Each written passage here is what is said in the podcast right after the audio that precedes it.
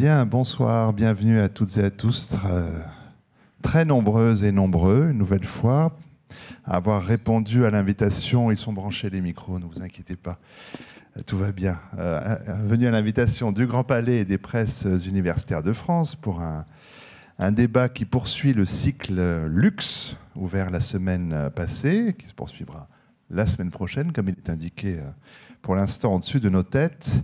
Euh, des débats des lundis du Grand Palais qui ont toujours euh, une question pour titre, une question qui nous permet euh, d'aborder plus largement d'autres questions, avec des débats qui prétendent évidemment pas à résoudre la question posée, pas plus qu'à la moindre exhaustivité. On espère surtout soulever d'autres questions, apporter quand même quelques pistes de, réponse, de réflexion en tout cas. Euh, petit rappel pour dire à nos intervenants et au public la façon dont nous procédons dans ces lundis du Grand Palais. Pendant une petite heure, euh, j'anime au besoin la discussion avec les intervenants sur cette estrade et puis la dernière partie de, de notre rencontre euh, est dévolue aux interventions, aux questions que le public pourra vous adresser directement et on doit conclure un tout petit peu avant 20h pour libérer les personnels du Grand Palais qui terminent euh, leur service. Euh, la question de ce soir, je la rappelle, le luxe et l'art sont-ils devenus indissociables? Je vérifie, c'est bien celle-ci ce soir.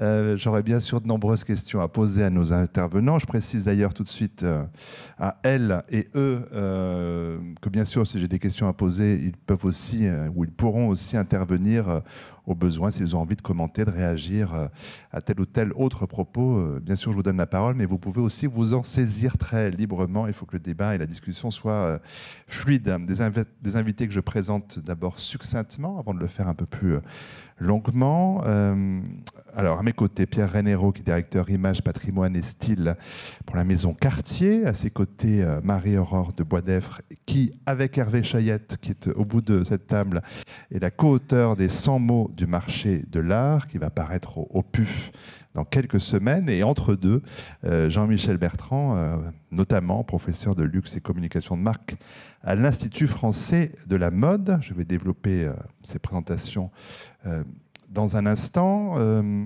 des, intervenants qui ont des parcours évidemment et des approches différentes sur notre thématique. Ça permet évidemment d'enrichir le débat.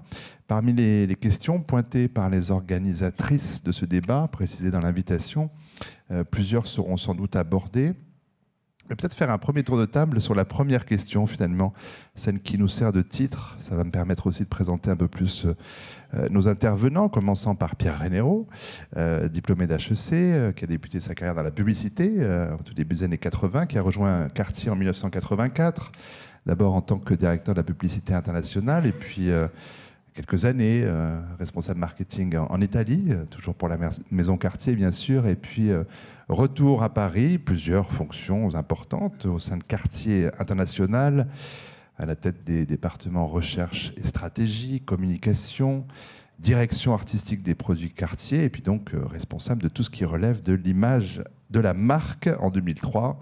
Donc ce titre, que vous expliquerez sans doute, directeur image, patrimoine et style.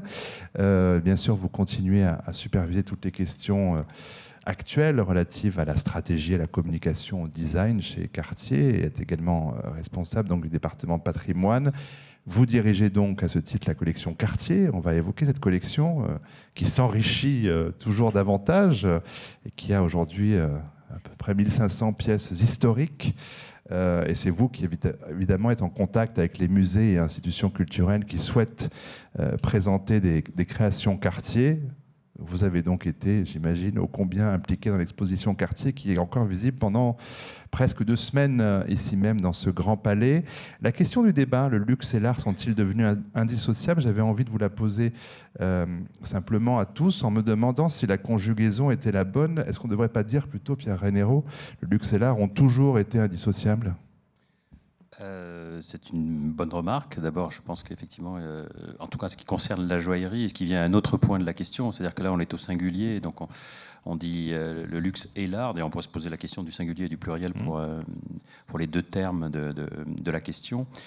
Je peux m'exprimer effectivement plus, comment dire, plus légitimement sur la joaillerie. Et effectivement, quant à la joaillerie, on peut l'affirmer peut-être tel que vous l'affirmez. Effectivement, la joaillerie est née comme, comment dire, un artisanat, bien sûr, mais avec une dimension artistique certaine extrêmement lié à une dimension euh, symbolique. Quand on va chercher très très loin, effectivement, euh, dans, l'histoire, euh, on trouve effectivement de la joaillerie, mais qui est liée très tôt, je dirais, au Dieu, à la religion. C'est-à-dire que c'est euh, la joaillerie, j'ai envie de dire la vraie, c'est-à-dire celle qui est précieuse, autour des métaux précieux et, des pierres précieuses, est liée à ce que les hommes ont toujours vu de plus précieux, et donc effectivement euh, euh, les dieux, et donc on les trouve dans toutes les civilisations liées aux dieux, à la représentation des dieux. Les dieux sont ornés, parés de, de joaillerie, mais aussi dans les offrandes. Donc, il est dit que la joaillerie est née, en tout cas dans les civilisations occidentales et dans la,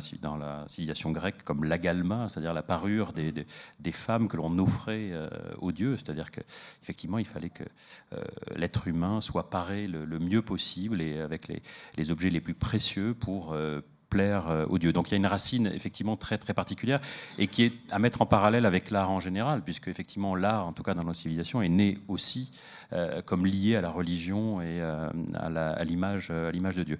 Donc en ce qui concerne la joaillerie, effectivement, on pourrait répondre par l'affirmative en disant que effectivement elle est liée à cela. les, quand même les, figures tutélaires dans la mythologie, c'est Mars et Vulcain donc pour la joaillerie. Donc effectivement, on est dans ce domaine-là. Euh, Jean-Michel Bertrand, vous êtes euh, normalien, docteur en sciences de l'information et de la communication. Euh, vous avez été directeur d'études qualitatives et sémiologiques auprès de, cabinets comme la Sorgem. Vous intervenez, vous, depuis plus de 15 ans dans le domaine du conseil et de la formation pour des grandes marques de luxe ou de mode. La mode, c'est pas toujours de luxe, mais on, en reparlera. Par ailleurs, vous poursuivez vos activités d'enseignant d'histoire de l'art et sciences humaines à l'ENSAD. Et donc, euh, vous enseignez également, j'ai dit tout à l'heure, le luxe et la communication de marque à l'IFM. Euh, vous faites vraiment le pont entre les deux termes importants de notre débat, luxe et art. Donc, alors, première question, effectivement, pour vous aussi, ont-ils, selon vous, toujours été liés Le sont-ils davantage aujourd'hui?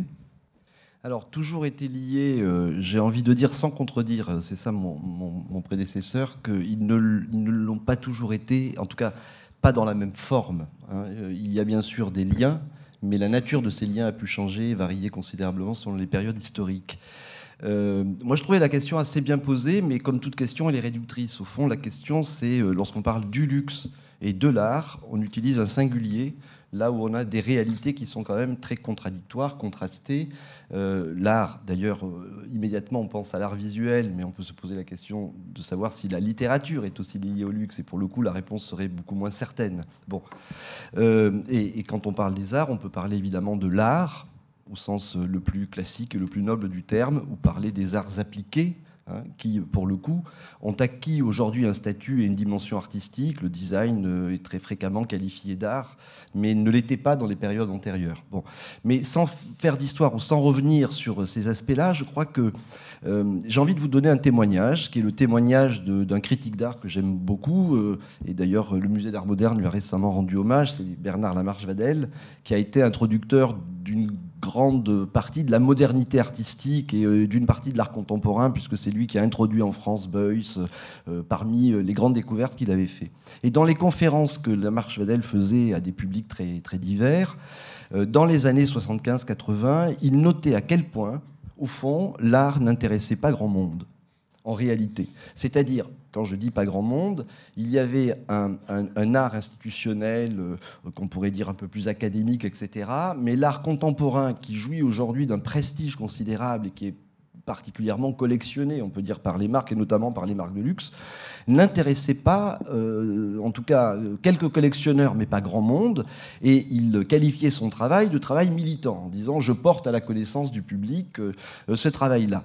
Pour vous donner quand même quelques, quelques notions de ce qu'était le marché de l'art dans les années 1960, 55, 60, 65, etc., etc., sachez que euh, Barnett Human, par exemple, Barnett Newman a euh, réalisé à l'âge de 50 ans deux expositions à New York et n'a trouvé aucun acheteur. Aucun. C'est finalement Jackson Pollock qui, amenant un de ses euh, collectionneurs en disant Mais écoute, ce type est formidable, Rothko Barnett Newman, c'est absolument extraordinaire, fais-moi plaisir, achète-lui un tableau, que l'acheteur a dépensé la somme actuelle de 3500 dollars pour acheter un Barnett Newman. Vous imaginez, euh, évidemment. Alors pourquoi, pourquoi, au fond, qu'est-ce qui a changé hein? Ce qui a changé, c'est que euh, malgré tout, on peut le constater. Et là, de ce point de vue-là, d'ailleurs, il faut rendre hommage à la Maison Cartier, qui a été euh, extrêmement euh, novatrice, puisque la Fondation Cartier est probablement la fondation qui, en tout cas, dans, à Paris et dans le monde du luxe parisien, disons. elle a 30 ans cette année. Absolument. A ouvert la voie d'une fondation, de collection, de présentation d'expositions et de présentation d'art vivant.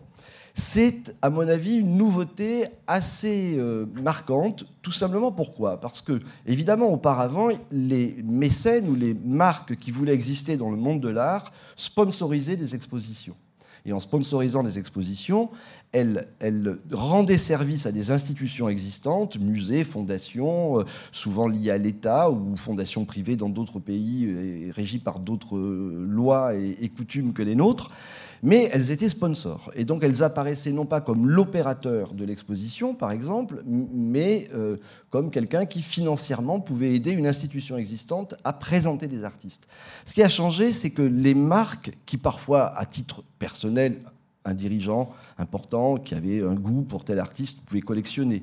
Les marques se sont mis de manière euh, plus systématique à intervenir dans le champ de l'art comme des acteurs, pas simplement comme des collectionneurs personnels, mais des acteurs, et ont développé des fondations et pour certaines d'entre elles, on fait de ces fondations, et je ne, ce n'est nullement euh, une condamnation, une opprobre, etc., hein, mais aussi un instrument de communication de leur goût, de leur euh, puissance, euh, de leur présence comme ça dans l'espace public. Donc je crois qu'effectivement, il y a on peut penser, considérer que l'art et le luxe ont souvent été liés, mais que les formes de la liaison ont pu changer et assez fortement ces dernières années en tout cas. On reviendra bien sûr sur certains des points que vous avez euh, évoqués à l'instant. Jean-Michel Bertrand, euh, on poursuit cette euh, présentation rapide de nos intervenants avec, avec Hervé Chayette, puisqu'on parlait de, parlait de marché de l'art à l'instant et de vente et de Barnett Newman et, d'autres. Vous êtes comme Jean-Michel Bertrand normalien, vous êtes vous agrégé de lettres classiques, commissaire priseur à Drou depuis 1976, membre du conseil de surveillance de Drou SA, puis président du directoire entre, entre 99 et 2000. Et puis en 2006, vous êtes devenu euh, président du syndicat national des maisons de vente volontaires. Euh, vous êtes donc avec euh, Marie-Laure de Boisdef, que je présenterai mieux tout à l'heure, co-auteur de ce livre par, apparaître aux presses universitaires de France, Les 100 mots du marché de l'art. Alors peut-être pour ouvrir encore davantage le débat, est-ce qu'on ne pourrait pas dire que le luxe, que certains produits de luxe entrent dans le champ de l'art des objets d'art et se vendent comme tels euh, dans certaines maisons de vente? Vous savez, au XVIIIe siècle, on ne parlait pas d'artisans, on parlait d'artistes. C'est-à-dire que les gens qui fabriquaient des sièges, des meubles, de l'orfèvrerie, etc., portaient le nom les, horlogers, qui, qui, me tiennent beaucoup à cœur parce que c'est une des spécialités de ma maison. Ces gens-là, on les appelait des artistes. Et donc la frontière n'était peut-être pas si nette que ça entre ce qu'on appelle aujourd'hui arts appliqués ou artisanat et l'art avec un grand A. C'est une chose à laquelle il faut penser. Et par ailleurs aussi, euh, la relation entre le luxe et l'art remonte à assez longtemps. Je ne vais pas vous faire un abrégé de l'histoire de l'art des origines à nos jours, mais je pense que l'art est parti du sacré. Hein, les grottes de Lascaux, on est dans, la dimension du sacré et de la magie. Et puis petit à petit, l'art sacré a laissé la place à l'art objet de luxe et objet de représentation sociale. Donc évidemment, à partir du moment où on parle de prestige, et de reconnaissance, on parle d'argent. Donc le luxe et l'art ont ce point commun important, c'est de se situer par rapport à l'argent et par rapport à la reconnaissance sociale. Votre co-auteur, Marie-Aurore de Boisdeffre, est diplômée de l'EDEC. Elle a également suivi, euh, après une classe préparatoire littéraire des études d'histoire et, d'histoire de l'art. Et puis, vous êtes orienté vers l'industrie du luxe, le monde de la culture, du marché de l'art, voilà, qui vous a amené à, co-signer ce livre avec Hervé Chayette. Comment est-ce que vous, entendez la question, qui nous sert de titre au débat de ce soir? Alors, il me semble qu'il y a deux niveaux dans cette question. Il y a un niveau un petit peu conceptuel sur euh, la, porosité qui existe entre, entre le luxe et l'art, en ce qu'ils sont tous les deux des éléments euh, de distinction, euh, d'ornementation et de, raréfaction. Hein. la rareté des, objets de luxe va équivaut à celle de la rareté des, des, objets d'art. Et puis une autre question qui qui, qui, est celle plus, plus contemporaine, effectivement, de l'industrie du luxe et de, et de son lien euh, avec l'art contemporain, plutôt. Euh, il me semble que c'est une, distinction à faire. Euh, voilà, donc raréfaction, distinction, ornement, et puis ça c'est plus universel. Euh, et, ce qui se passe depuis effectivement une trentaine d'années, euh, les liens constants entre les marques de luxe et les artistes, entre euh, les mécènes qui sont souvent de grandes marques de luxe, mais pas seulement.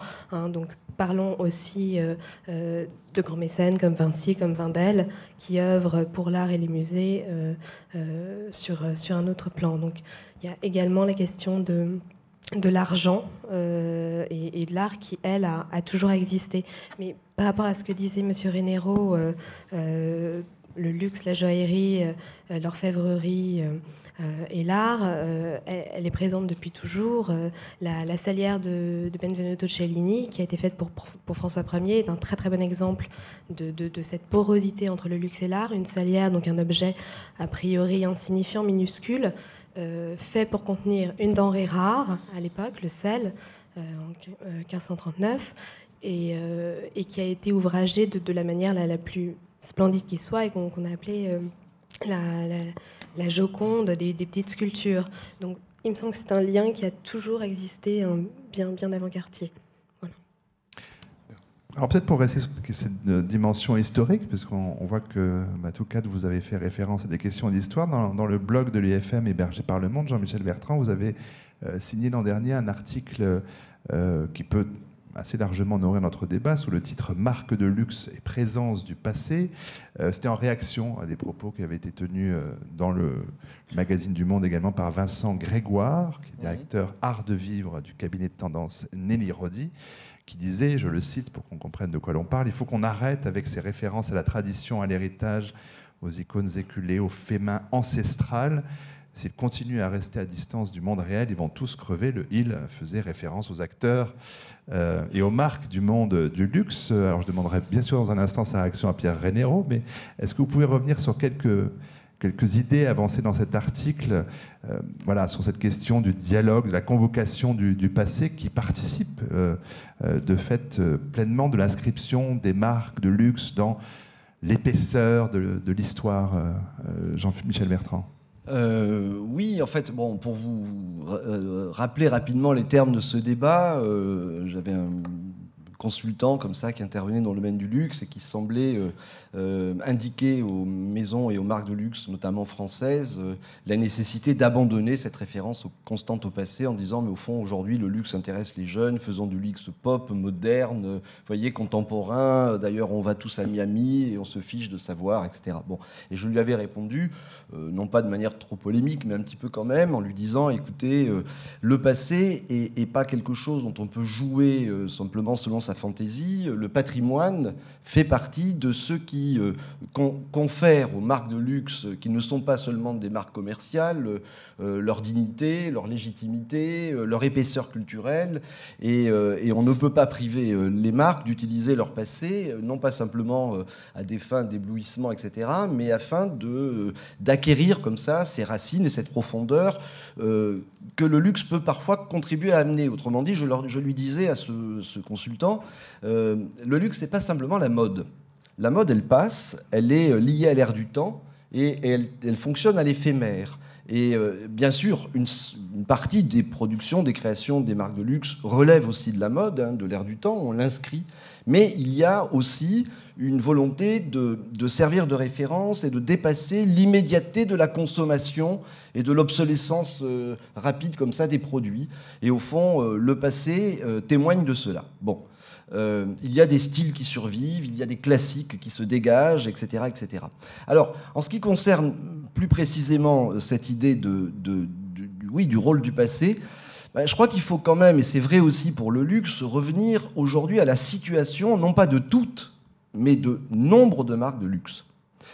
Euh, vous avez parlé d'objets rares, bien sûr, vous avez parlé d'objets précieux, et je suis, non pas pour accuser les marques de luxe, mais obligé de rappeler que les marchés de luxe actuellement, auxquels la majorité des gens ont accès, sont des marchés de produits qui ne sont pas rares. Je ne dis pas qu'ils ne sont pas de qualité, je dis qu'ils ne sont pas rares.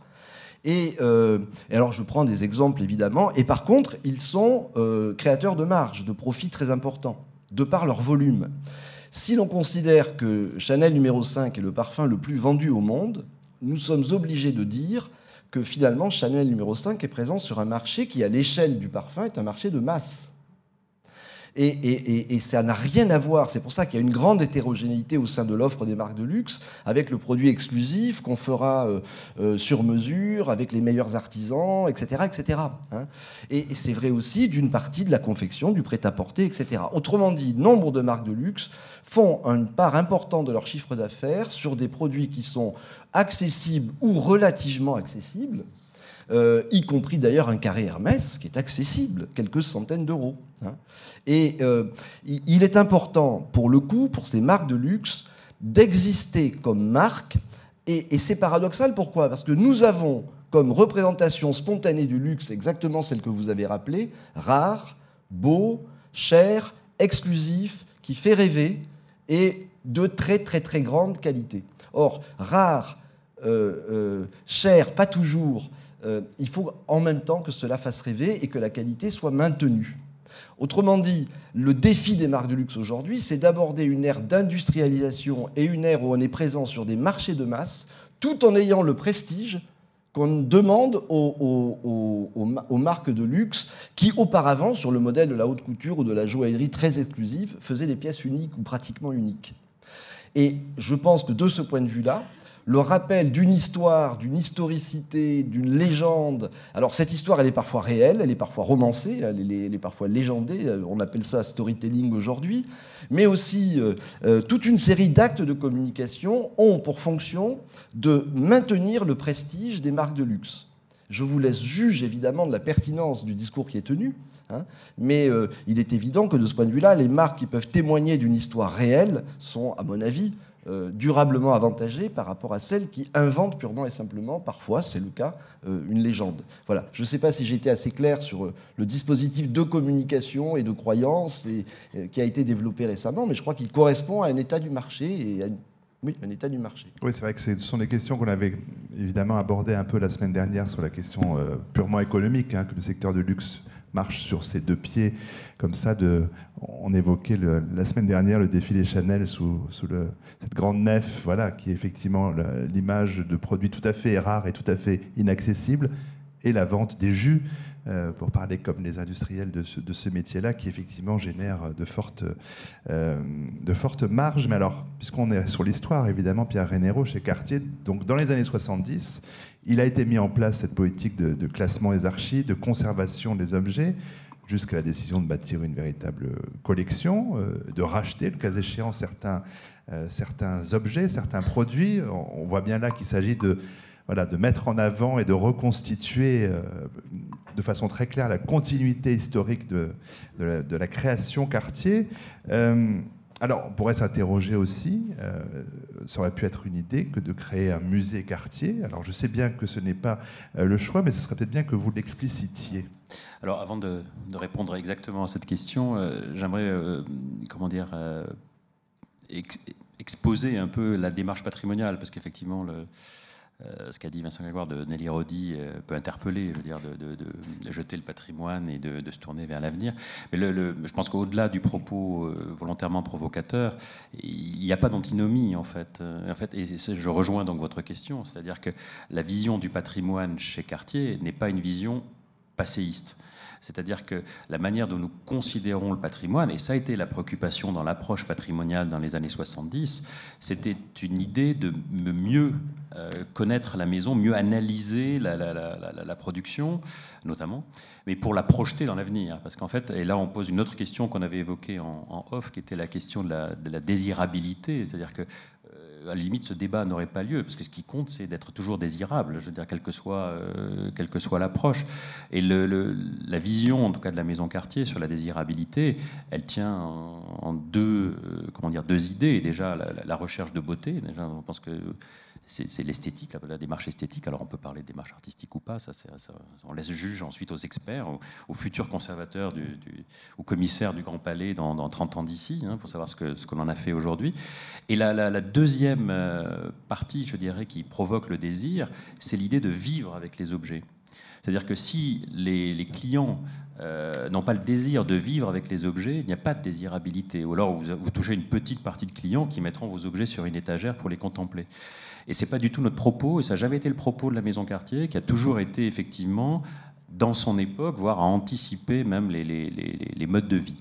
Donc ça, c'est fondamental. Et donc, en fait, cette démarche que je vous explique, euh, elle ne peut être comprise que à l'étude justement euh, de ce qui a motivé et de la les fondateurs et la philosophie qu'ils ont, euh, qu'ils ont établie. Et en fait, c'est ça, à mon avis, le sens d'une démarche patrimoniale, c'est de comprendre les valeurs et les valeurs et, de comprendre ce qui peut les projeter dans, le présent euh, et dans l'avenir. Et donc en fait, cette démarche patrimoniale des années 70, elle s'est euh, vraiment euh, focalisée sur la création et l'approche stylistique. Et c'était ça en fait l'idée. Et c'est grâce d'ailleurs à cette approche que la production quartier peut faire l'objet d'une analyse scientifique telle qui celle qui est faite par les commissaires de, de, l'exposition du Grand Palais. Donc il faut, il faut rappeler que dans les années 70, des, joailliers euh, tels que la Maison Cartier n'avaient pas de département archives, par exemple, parce que tous les, les, documents qui étaient rassemblés étaient dans différents départements de la maison. Euh, qui les dessins euh, chez les dessinateurs, qui les plâtres qu'on peut voir dans l'exposition étaient dans les ateliers, les livres comptables étaient à la comptabilité, les correspondances aux relations humaines, etc. Donc l'idée, ça a été de rassembler, d'avoir un parti pris, c'est-à-dire de dire qu'est-ce qui est important, qu'est-ce qu'on va garder, etc. Et voilà, et c'est ce qui a été fait. Et ensuite, effectivement, seule une analyse de cette production a pu conduire à la constitution d'une collection. C'est-à-dire une collection raisonnée. Effectivement, vous l'avez rappelé, elle, comprend euh, maintenant 1500 euh, pièces environ. Et en fait, on considère qu'elle est mature hein, dans, la, représentation de, la production. Euh, parce qu'en fait, l'idée, c'était d'avoir effectivement des critères de, de, sélection de ces objets, même si euh, effectivement, le, marché de l'art, et vous êtes là pour le, souligner, est un marché d'opportunité. C'est-à-dire que même si on se met en tête d'acheter quelque chose, c'est pas pour ça qu'on va le trouver. un, élément, un, objet représentatif de tel courant, de telle production, seule l'opportunité euh, euh, peut se, comment dire, peut provoquer cet achat. Et en fait, on a eu quelque part une clairvoyance, puisque cette décision de constituer la collection est intervenue dix ans après la, je dirais, la décision des archives, c'est-à-dire au début des années 80. Les années 80, rappelons-le, sont une période favorable pour euh, les, grandes ventes de, joaillerie. Beaucoup de collections, de grands collectionneurs sont venus sur le marché. On peut se souvenir de celle de la Duchesse de Windsor donc en, 87, par exemple, mais il y en a eu d'autres. Et donc, ça a effectivement donné des opportunités de, rassembler cette collection. Donc aujourd'hui, effectivement, on, achète, mais la collection est et à peu près, je dirais, mature. Alors maintenant, je viens à votre question. Pourquoi, euh, pourquoi pas un, musée? Euh, deux, réflexions. Euh, d'abord, la première, on, on, avait le sentiment chez Cartier que créer un musée cassait justement ce que je suis en train de vous exposer sur l'idée de continuité. C'est-à-dire que dire qu'il y a des pièces qui vont dans un musée et d'autres qui n'y vont pas, euh, qui fait faire une scission entre euh, euh, présent et passé, nous semblait déplacé parce que ce n'était pas la philosophie qui est toute tournée justement vers la production contemporaine et la, création pour nos clients d'aujourd'hui et, et de demain. La deuxième considération était très pragmatique. C'est-à-dire qu'à partir du moment où on crée une collection, euh, pour témoigner de la production, pour partager, euh, effectivement, le mot partage est important, avec le plus grand nombre, ce qui fait euh, l'identité de la maison, ce qui fait la particularité du style de la maison. il faut être pragmatique. Seules les expositions dans les institutions culturelles, dans les musées, drainent un, public, important. On n'a jamais vu, vu, de musée de, entre guillemets de marque drainer un public, un public réellement important. Ça, c'est une deuxième considération.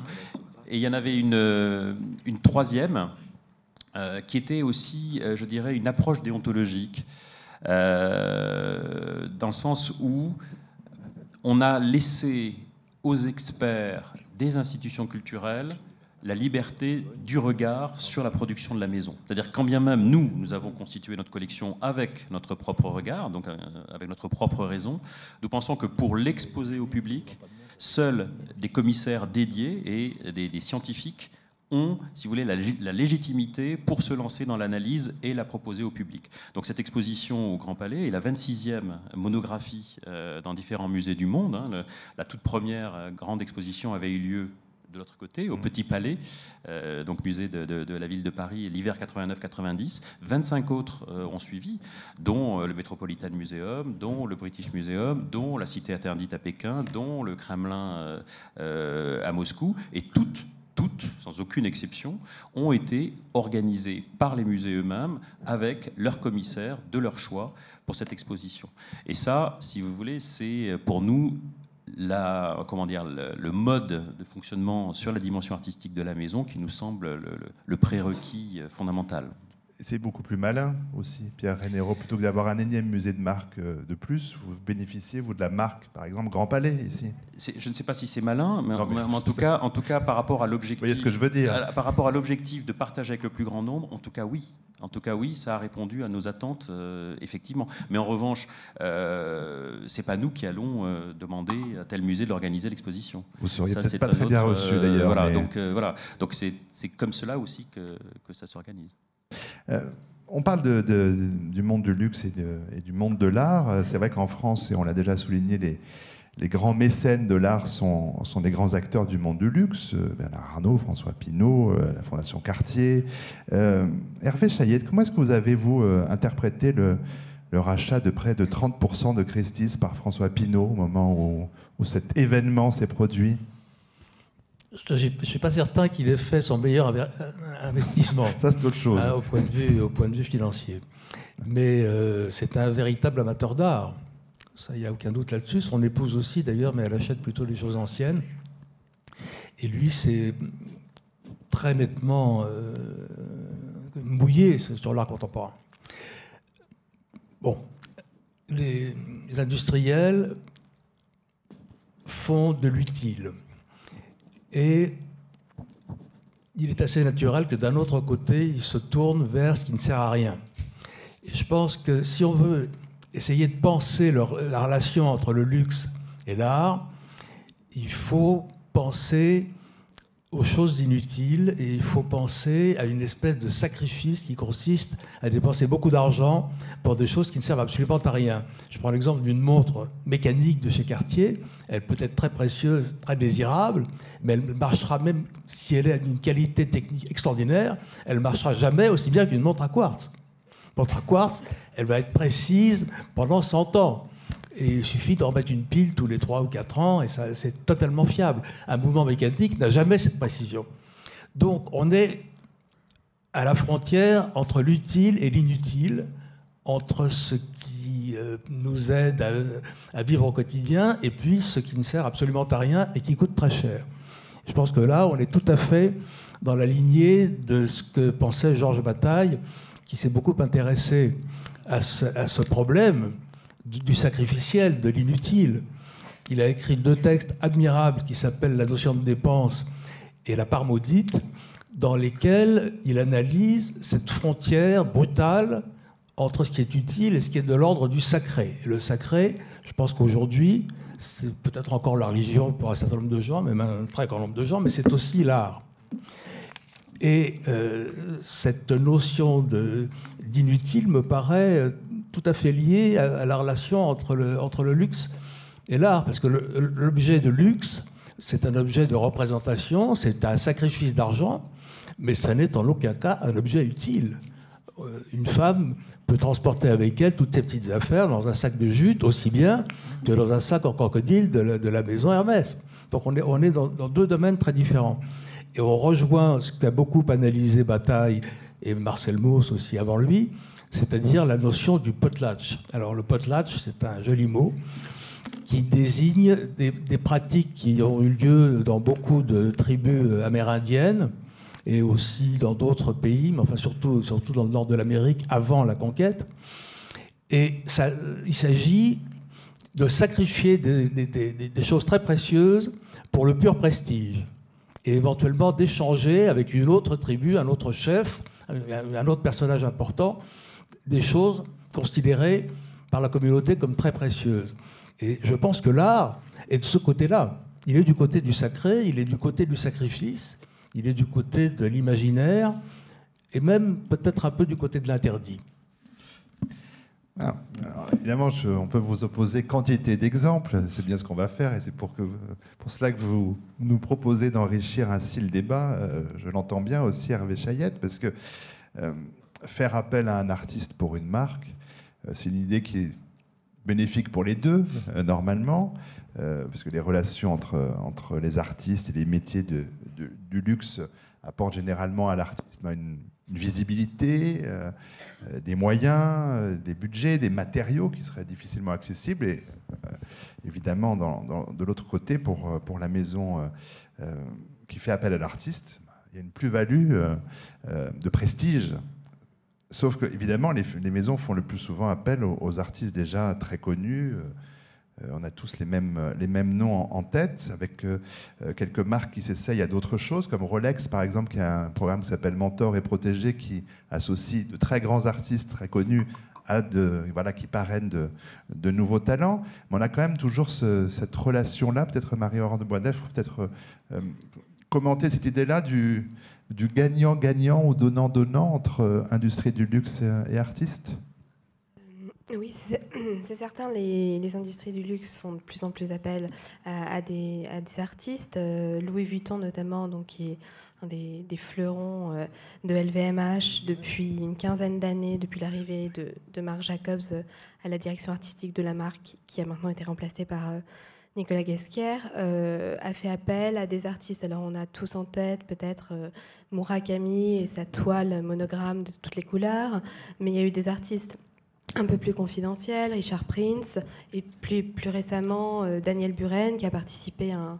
un, défilé euh, euh, de la Fondation Louis Vuitton, ce qui est amusant dans la mesure où, Daniel Buren, pendant très très longtemps, a voulu garder son, son, son, son précaré. son précaré. Il a fait un précaré Hermès aussi. Hein, il a fait un précaré Hermès aussi, voilà, depuis quelques années. Hein. Euh, mais ce qui est également intéressant dans, dans le patrimoine que constituent euh, les maisons de luxe, c'est que finalement ce patrimoine petit à petit entre dans l'histoire même des, arts décoratifs. Euh, des arts décoratifs du XXe siècle. C'est pour ça que le Palais de Tokyo peut se permettre de, faire une exposition Roger Vivier.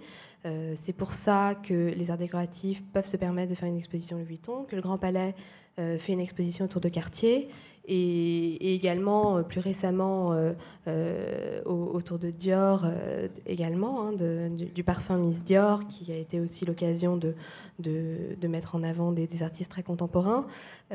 donc les, maisons de luxe entrent aussi de plus en plus dans l'art contemporain, peut-être parce qu'elles entrent d'une certaine manière dans, dans l'histoire des arts décoratifs, du design, petit, petit à petit. voilà. J'aimerais intervenir parce qu'effectivement, euh, vous l'avez mentionné déjà, l'existence de la Fondation Cartier pour l'art contemporain. Mais depuis le début, il y a une philosophie très ferme chez Cartier au niveau des artistes, c'est-à-dire qu'il y a un mur entre euh, l'activité de la fondation et l'activité commerciale de Cartier. C'est-à-dire que aucun artiste euh, mis en avant à la fondation n'est impliqué dans l'activité commerciale de la maison.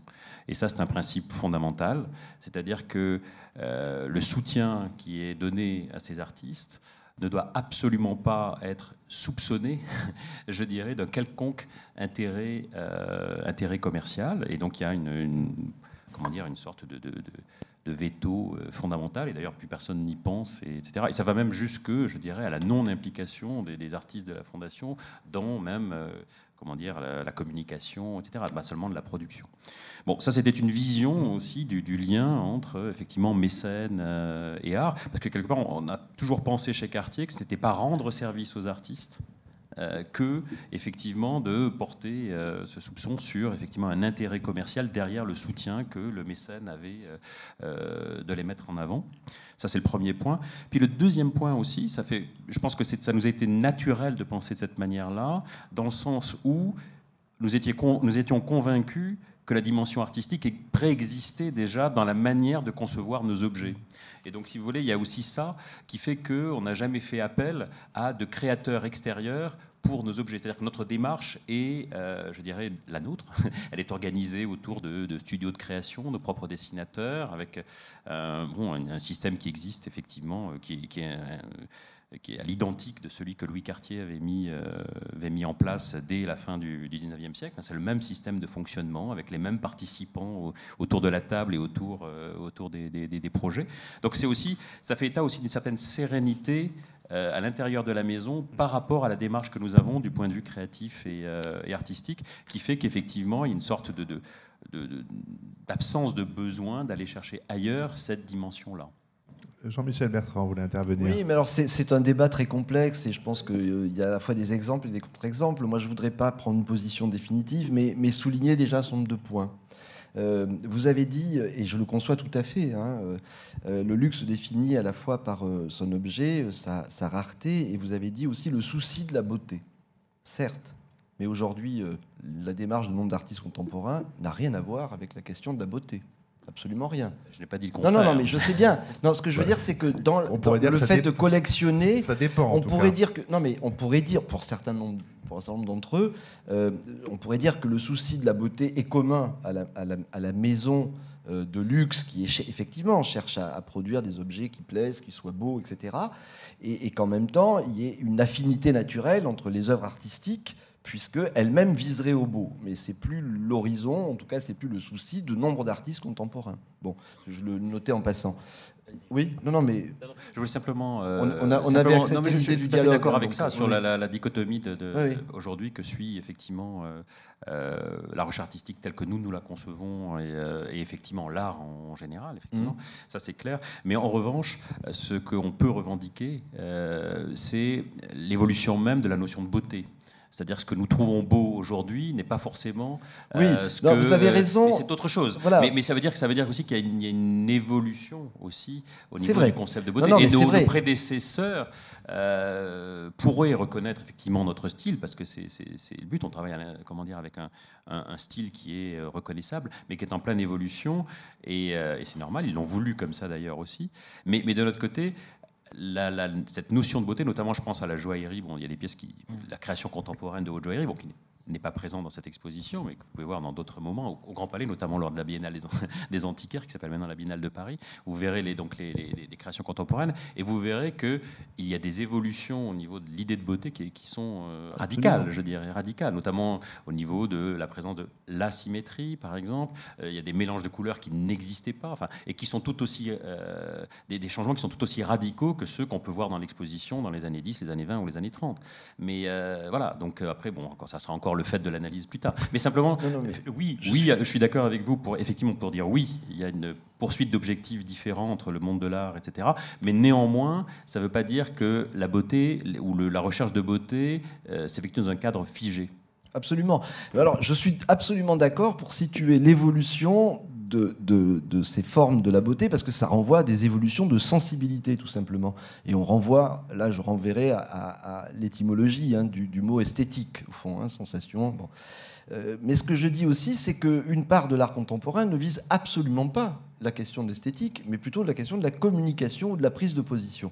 Alors je vais caricaturer pour, être un peu pédagogique, mais voilà, quand vous placez une télévision dans un frigo, vous communiquez comme ça votre critique de la société de consommation, mais au fond, une fois que je vous en ai parlé, vous n'avez pas besoin de voir l'œuvre. Alors que si je vous dis euh, Cézanne a peint un paysage, vous allez me dire, bah oui, mais qu'est-ce qu'il a peint? Vous voyez ce que je veux dire? Autrement dit, si je communique un concept et une intention, je suis plus dans le domaine de l'esthétique, je suis dans le domaine de la signification. Et c'est ce geste, à ce moment-là, qu'on peut éventuellement trouver intéressant, s'y associer, etc. Bon, mais je ne vais pas non plus utiliser la tribune pour dire quelques-uns de mes énervements, non pas contre l'art contemporain, je trouve que c'est une catégorie beaucoup trop homogène, là encore. Il y a un certain nombre de démarches qui, moi, m'intéressent moins, mais voilà, quoi, il n'y a pas de raison de... Par contre, ce qui change considérablement dans le domaine de, de l'art aujourd'hui, effectivement, euh, et de la relation entre art et luxe, tout, est jouable, les registres de relations sont multiples. J'ai envie de dire, il y a un certain nombre de tentatives, et d'ailleurs de manière absolument euh, euh, nette et par principe, vous avez marqué la séparation qui me semble plus problématique et plus douteuse. Euh, la tentative, je, peux la citer sans vouloir me fâcher avec elle. Je crois, je ne sais pas, elle n'a pas été prolongée très longtemps. Euh, lorsque Chanel demande à des artistes de faire des œuvres pour célébrer le sac Chanel, au fond, est-ce que ce sujet-là, et que certains d'entre eux se contentent de prendre le sac Chanel et l'agrandir comme ça voilà, on a résolu le problème de la commande. Hein, euh, bon, est-ce que au fond cette démarche-là est une démarche qui justement permet à l'artiste de, vivre dans son territoire, avec ses modes d'expression, sa propre logique, son indépendance nécessaire Et est-ce que, au fond, les marques de luxe ont beaucoup à gagner en se faisant célébrer comme ça à travers les productions d'objets? J'en suis pas très sûr. Donc il y a peut-être eu, comme dans toute expérimentation, au fond, dans une relation entre art et luxe, des formes de relations qui peuvent poser problème. Et d'ailleurs, euh, je crois que les marques s'en rendent compte au bout d'un certain temps, hein, de toute façon. Ce qui change considérablement, malgré tout, euh, moi, je suis tout à fait d'accord pour dire l'art et la dimension de l'art et du sacré est, essentielle. Mais alors, j'ai l'impression qu'il euh, s'agit peut-être moins d'expériences sacrées au sens plein du terme, où on rencontre quand même le tout autre, hein, l'altérité absolue, y compris dans, chez Bataille et, dans la dimension des rituels de célébration, qu'aujourd'hui, une dépense qui est certes improductive, mais qui est parfois estimé pas directement, mais en termes de retour investissement sur image, vous voyez, enfin quelque chose comme ça, qui est quand même un souci d'un certain nombre de maisons. Euh, premier point. Et deuxième élément, c'est au fond quelque chose, mais c'est pas forcément la faute des acteurs immédiats du lieu. Ah oui, il y a un deuxième point, c'est la notion d'intégration de l'art dans le style de vie des ultra riches. Au fond, il y a quelque chose là qui que le directeur de la foire de Bâle notait assez euh, précisément. Aujourd'hui, nous avons comme souci d'offrir à euh, les riches clients qui viennent à Bâle pour acheter et collectionner trois heures dans une foire d'art contemporain, trois heures dans un palace, etc., trois heures de, de, situation absolument exceptionnelle, extraordinaire quelque part, et 24 heures après, ils sont ailleurs. Autrement dit, on est quand même assez loin d'un rapport à l'art qui est de l'ordre de la contemplation. Alors, il y a évidemment tout il y a des opportunismes, on peut dire, et des, affaires de circonstances, et il y a en même temps des connaisseurs absolument extraordinaires, ou l'équivalent aujourd'hui de ce qu'était Madame de Noailles dans le passé. Donc je ne cherche absolument pas à caricaturer. Je dis c'est compliqué. Troisième point, me semble-t-il, c'est la question de l'argent euh, et, du prix des œuvres, qui modifie quand même beaucoup la donne. Autrement dit, quand vous constituez, comme euh, Bernard Arnault, d'autres l'ont fait, une collection, il y a un siècle même en valeur, enfin, vous dépensiez beaucoup moins d'argent qu'aujourd'hui. Et aujourd'hui, les maisons de luxe ont un pouvoir d'achat d'œuvres qui est largement supérieur à celui du centre Pompidou. Autrement dit, alors évidemment, le centre Pompidou, on leur permet d'acheter les mêmes artistes moins chers, puisqu'il faut quand même les faire rentrer dans le patrimoine. Autrement dit, on a une influence directe aujourd'hui sur ce qui, d'une certaine manière, sera probablement conservé demain dans l'histoire de l'art, euh, il est évident que le temps faisait son œuvre, mais qu'au fond, il n'y avait pas d'intérêt majeur à défendre tel artiste plutôt que tel autre en fonction de la somme qu'il avait coûté pour rentrer dans une collection. Aujourd'hui, si vous dépensez 20 millions d'euros, 15 millions d'euros pour acheter euh, une œuvre de Damien Hirst ou de Jeff Koons, voire plus, et que vous en avez plusieurs dizaines, vous avez là un capital qui est quand même absolument extraordinaire et qu'on ne peut pas aisément euh, accepter de voir se dévaluer. Et au fond, en créant des institutions qui les exposent, on peut se poser la question, moi je vous livre cette question, euh, on peut se poser la question de savoir si au fond, actuellement, les marques n'ont pas, d'une certaine manière, une influence directe sur ce qui sera conservé de notre histoire contemporaine, parce qu'ils ont quand même intérêt à défendre un certain nombre de leurs choix, qui sont des choix, au fond, immédiats. Hein. Mais voilà. puisque, vous parlez très concrètement de marché de l'art, je vais demander à Hervé Chayette de commenter ces assertions euh, de Jean-Michel Bertrand. Je, suis d'accord à 100% avec ce que vient de dire mon voisin.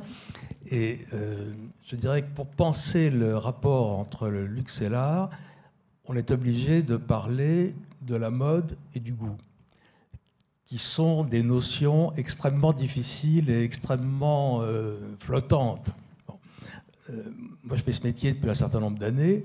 J'ai vu des choses se vendre très cher et devenues invendables en particulier dans le domaine du mobilier du XVIIIe siècle, lorsqu'il n'est pas d'une qualité exceptionnelle, il vaut pratiquement le prix d'un meuble de chez Ikea. Les gens n'en veulent plus. Et les gens qui ont de l'argent, ils veulent acheter des objets ou des meubles du XXe siècle et même du XXIe siècle commençant. Donc il y a cette histoire de mode et de goût dont on ne peut pas faire euh, une, analyse conceptuelle parce que c'est absolument irrationnel. Mais certainement, il y a des influences. Euh, elles, sont, très difficiles à analyser, voyez-vous. Ah, effectivement ces, ces, liaisons qui sont parfois complexes. Euh, art et luxe, la, contamination de l'un par l'autre, et réciproquement, mais enfin, c'est là aussi une vieille histoire, vieille ou moins vieille, on pense au aux robes Mondrian, il n'y a pas, si longtemps, évidemment. On, pense à toutes les, tout ce qu'on peut retrouver dans les boutiques des musées. On aurait pu faire le débat, il faudrait que ce soit une boutique un peu plus grande pour qu'on y rentre tous, mais ce serait assez fascinant de, regarder absolument les, différents objets, à selon quelles effigies, avec quel, euh, quel artiste reproduit, sur quel type de support, enfin du t-shirt à l'assiette. Hervé si, si, je peux ajouter un, un mot au propos, je vous dirais deux choses. C'est que dans les œuvres du passé, il y a quand même une extraordinaire permanence. C'est-à-dire que les artistes qui avaient du succès au XVIe siècle, au XVIIe siècle, qui étaient achetés par les grandes fortunes de l'époque, sont maintenant dans les musées. Donc il y, a, quand même une espèce de pérennité de ce qu'on peut appeler la beauté, faute de trouver un meilleur terme, ou, de, de, genre artistiquement important, créateur. Voilà, vous avez les créateurs, puis après vous avez les suiveurs, et au bout d'un certain nombre d'années, les suiveurs ne valent plus rien. Donc il y, a, une certaine justice dans l'évolution du marché de l'art. Et puis la deuxième remarque que je voulais faire, c'est qu'aujourd'hui, depuis, je dirais, euh, Marcel Duchamp, on appelle art ce que l'artiste a décidé de promouvoir comme art, avec un discours qui peut varier entre le conceptuel, le discours politique, social, etc. Mais l'objet lui-même est indéchiffrable s'il n'y a pas le discours avec. Ça, c'est une chose. Et deuxièmement, vous avez des quantités d'œuvres d'art dont on ne sait absolument pas comment elles se, conserveront. L'art vidéo, les photos, c'est pas sûr que dans 50 ans, ça sera toujours déchiffrable. Tiens, à propos de, vidéos, un bon exemple de Chanel, c'était une vidéo de Sylvie Fleury qui n'avait rien renié de son art et qui avait complètement euh, tordu la commande pour, euh, pour réaliser une, vidéo qui s'inscrit parfaitement dans Oui, mais elle, a aussi, elle a aussi exposé dans, dans l'esprit de, de, Duchamp absolument ce que vous disiez, c'est-à-dire elle faisait des courses dans des magasins de luxe et elle exposait strictement les, les, sacs, hein, euh, dans un coin comme ça. Alors, et, là, la chose était acceptée parce qu'on disait c'est ironique, mais à quel degré fallait-il le prendre? J'en sais trop rien. Quoi. Euh, en tout cas, il n'y avait pas de différence entre euh, les achats que vous faites, vous, quand vous allez dans une maison et qu'on vous remet. voilà, ne serait-ce que dans un petit sac comme ça, ce que vous avez acheté, et ce qu'elle déposait dans le musée et qu'elle considérait, hein, en le disant, que c'était de l'art. Et, puis, dans, cette liaison un peu compliquée, je pensais à, à Salvatore Ferragamo, qui a été le, mécène unique de la restauration de, la Sainte-Anne de, Léonard. Donc, ça, c'était vraiment important, évidemment, comme communication. Euh, le même Salvatore Ferragamo qui a, qui a euh, fait fabriquer la réplique des mocassins d'Andy Warhol d'acheter de peinture, c'est quand même un, drôle de geste, euh, là aussi, de, à la fois de fétichisation, mais mais, mais industrielle. Et puis il y, a des- il y a des moments où les choses se passent moins bien, ça peut plomber l'image. Euh, On pense au défilé Ralph Lauren à l'école des beaux-arts de Paris, euh, il y a peu de temps, où là tout d'un coup, les choses peuvent se, se renverser. Donc c'est quand même un... les relations sont extrêmement complexes et, sont sur le fil du, rasoir, Marie-Laurent de. Hum, Oui, euh, je dirais que les marques de luxe ne doivent pas sortir de leur territoire. Euh, elles ne sont pas euh, forcément aptes à, parler en tant qu'institution culturelle. C'est pour ça d'ailleurs que la Fondation Cartier a une identité propre. Et d'ailleurs, je, pense que je parle pour tout, le monde. Quand on se rend à la Fondation Cartier pour l'art contemporain, on ne pense jamais à la marque, à la marque Cartier, hein, même si dans le logo vous avez conservé la typographie. Mais euh, effectivement, Ralph Lauren euh, au, au- aux Beaux-Arts, donc parce qu'il avait été mécène, a fait son défilé euh, et a, fait polémique. Ça a été aussi le cas il, y a, quelques années avec Marc Jacobs, qui, qui, avec ses infirmières un peu dénudées euh, au, Guggenheim de New York, euh, a, fait scandale. Donc effectivement, euh, c'est- un terrain assez glissant, mais je, crois que les, maisons de luxe, petit à petit, arrivent tout de même à, créer des, partenariats effectivement enfin, gagnant-gagnant. Elles, ne se prennent pas pour autant pour, pour des...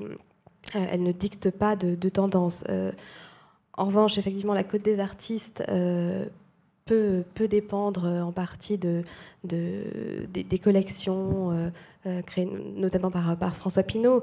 Maurizio Catalan dans la collection de Pinault. C'était un artiste très reconnu, très reconnu avant qu'il qu'il- qu'il fasse partie de la grande collection de Pinault.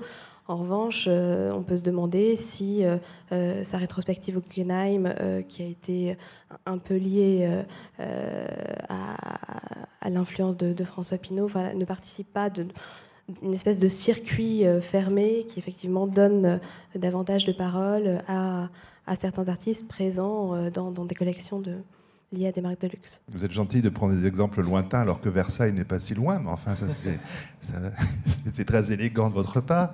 Mais euh, avant de donner la parole au public, parce que je vois qu'il est déjà 19h27, euh, et que Jean-Michel Bertrand avait sans doute en- envie de réagir sur ces questions-là, je crois que c'est important ce que vient de dire aussi Marie-Laure de sur le fait que ce ne sont pas les marques de luxe qui ont à se déplacer dans le, dans le monde de l'art, parce que, mais l'inverse, par contre, est possible. Le cas de la maison Prada est aussi intéressant à, à ce niveau-là, parce qu'ils ont- ils n'ont plus de boutique, ils ont des épicentres, vous le savez. Euh, et, et puis il y a la Fondation Prada, qui est tout à fait tournée vers l'art contemporain. C'est une autre façon euh, d'imaginer la, la boutique. Vous vouliez peut-être aussi réagir avant que je redonne Non, la mais parole. l- la Fondation Prada euh, a, donc a récupéré, si j'ose dire, euh, Germano Seland, qui est, euh, qui est euh, le, concepteur de l'Arte Povera, très grand critique d'art. Et ils ont, ils ont quand même réussi un, coup de force à Venise en, recréant la, grande exposition Quand les attitudes deviennent formes, euh, de, de façon très intelligente tout de même. Enfin, voilà, mais on revient à quelque chose d'extrêmement euh, élitiste. On est dans l'indistinction quand on, quand on se rend à la Fondation Prada pour revoir cette exposition euh, faite euh, à la Kunsthalle de, Berne il y, a, plus de 30 ans. Si, on n'est pas au fait de, ce qu'elle représente dans l'histoire de l'art, de ce qu'est Beuys, etc., on ne comprend rien. On ne comprend pas pourquoi il y, a- des places vides, mais c'est parce que les, œuvres ne, sont plus là. Mais donc peut-être que finalement le, le lien le plus, le plus étroit entre, entre le luxe et l'art, c'est ce caractère de, de distinction. euh, de, de- voilà. J'aimerais ajouter un Oui. petit quelque chose parce que euh, il ressort un peu de tout ce qu'on a dit là, que, enfin, bon, au moyen de la dichotomie entre l'évolution de l'art contemporain euh, par rapport notamment à la recherche de beauté, etc. Je, je pense quand même que l'art contemporain, alors je sais pas un jugement euh, global qui mériterait vraiment d'être affiné, mais est passionnant parce que de ce qu'il dit de nous. Enfin, je- donc, euh, je veux dire que l'intérêt qu'on peut avoir pour l'art, alors on peut avoir, ces- tout, ça n'interdit absolument pas les jugements de valeur euh, des uns, des autres, etc. Mais l'art, euh, souvenons-nous, c'est quand même l'idée de l'émotion. Alors l'émotion, elle, a- plusieurs sources, hein. donc elle peut être effectivement extrêmement conceptuelle et tellement intellectuelle. Après se pose la question que vous, que maître vous posez, c'est-à-dire effectivement euh, quelle est la pérennité de cette émotion dans l'avenir, hein, sans explication, sans discours, etc. Bon, ça c'est une autre, effectivement, une autre autre, une autre question. Ceci dit, il y a parfois comment dire, des, des, œuvres euh, historique, voire préhistorique, dont on ne connaît plus du tout le symbole, mais on a une émotion esthétique, mais on ne connaît pas du tout ce dont elles étaient chargées aussi à l'époque. Non, aujourd'hui, on a néanmoins une, une, émotion. Euh, euh, extraordinaire. Enfin, bon. Poser aussi la question de la conservation, l'envers, l'envers de cette question-là. choses aussi. Donc simplement, je voudrais dire que l'art contemporain est un sujet passionnant de ce qu'il dit de nous, de ce qu'il dit euh, de l'évolution des sensibilités, l'évolution aussi des, des, euh, esprits. Et en tout cas, euh, là je parle en tant que témoin, parce que j'ai rejoint la Maison Cartier en même temps que la Maison créée la Fondation Cartier. Ça a été un remarquable moteur d'ouverture pour la Maison à l'interne, un, œil sur la création contemporaine de, tous horizons, etc. Et, et je pense que c'est une fenêtre en fait euh, ouverte en fait sur les, les, évolutions, etc. Et c'est énorme. Alors ça, c'est des choses que probablement on ne voit pas à l'extérieur de la maison, mais, mais ça crée une motivation, un entraînement à l'intérieur de, de, la maison qui est extraordinaire. Et c'est vraiment, à mon avis, très important. Euh, oui, Hervé Chayette. Nous avons évoqué le goût, nous avons évoqué la mode qui nous aide à comprendre les relations entre le luxe et l'art. Mais je n'ai pas pensé, je y pense maintenant, je pense qu'il faut aussi évoquer la jouissance. Le propriétaire d'une œuvre d'art dépense de l'argent, un peu ou beaucoup selon ses moyens et son discernement, et une fois qu'il est propriétaire de cette œuvre, il en jouit. Donc ça c'est très important aussi, il y a du bonheur et de la jouissance. Et il en jouit d'autant plus quand il l'a acheté pas très cher et que ça a pris 2-0 en quelques années. Et là, il y a une autre forme de jouissance dont on ne peut pas, si j'ose dire, faire l'économie. Alors, avant de parole au public, Jean-Michel Bertrand, rapidement. Euh, bien évidemment, l'art contemporain est passionnant, mais j'ai juste envie de dire c'est aussi une catégorie discutable. Au fond, quand on parle des surréalistes, on parle d'un mouvement artistique qui a son unité, sa diversité. Quand on parle d'art contemporain, on désigne quoi réellement? Est-ce que c'est une esthétique? Dans ce cas-là, elle a été créée par les journalistes. Autrement dit, les artistes qui créent aujourd'hui, avec une grande diversité, mais pour moi, euh, il y a des artistes qui aujourd'hui, euh, voilà, ils ont 65 ans. Euh, Giuseppe Pennone est un artiste contemporain. Il crée et il a une actualité aujourd'hui. Et, en même temps, des, artistes conceptuels ont une actualité. Et il n'y a pas d'unité sous l'âge, etc., et contemporain. D'une certaine manière, ça, ça voudrait dire que ne sont contemporaines à notre époque que les, euh, qu'un certain style, il n'y a pas d'unité de style. Il y a des démarches créatives extrêmement diverses. Et je crois que c'est une facilité de parler d'art contemporain, d'autant qu'on pourrait, mais là ce serait après une ruse de, rhétorique, mais on pourrait très bien dire qu'au fond les œuvres du passé, si on les regarde aujourd'hui, c'est parce qu'elles nous sont d'une certaine manière contemporaines aussi. Autrement dit, on ne les regarde pas comme des reliques ou des témoignages d'un goût qui a disparu, mais comme des œuvres qui témoignent aujourd'hui de leur actualité. Euh, bon, mais enfin, c'est un vaste débat. En tout cas, l'important me semble être de se débarrasser des, clichés euh, et, souvent les idéalités, euh, le singulier, l'art comme une entité, contemporain, comme voilà, cache la diversité des démarches et c'est très complexe au fond de rentrer dans. Mais bien évidemment, l'art contemporain, enfin l'art qui se fait aujourd'hui, mérite tout notre regard, notre respect, notre attention, mais aussi critique. Hein. Mmh. Voilà voulez dire quelque chose Alors, je vais juste te dire que la première personne qui a envie de poser une question lève la main, on lui amène un micro, et comme ça. Euh, oui, mais c'est évidemment, euh, la première personne, c'est toujours compliqué, mais s'il n'y a personne, j'ai d'autres questions. Mais ça va se débloquer. Puis après, par contre, on n'a plus le temps. Donc euh, après, il y a plein de mains qui se lèvent, et puis il reste deux minutes. donc voilà. Mademoiselle, poursuivez peut-être. Non, simplement, c'était pour, pour rebondir sur l'idée d'art contemporain et les différents médiums euh, euh, d'art contemporain. Et heureusement, euh, l'art contemporain et ses manifestations peuvent exister en dehors du luxe, hein, pour répondre à la question. Notamment, je, pensais à, la manifestation qui a eu lieu dans la tour Paris 13. Je ne sais pas si vous voyez ce que c'est.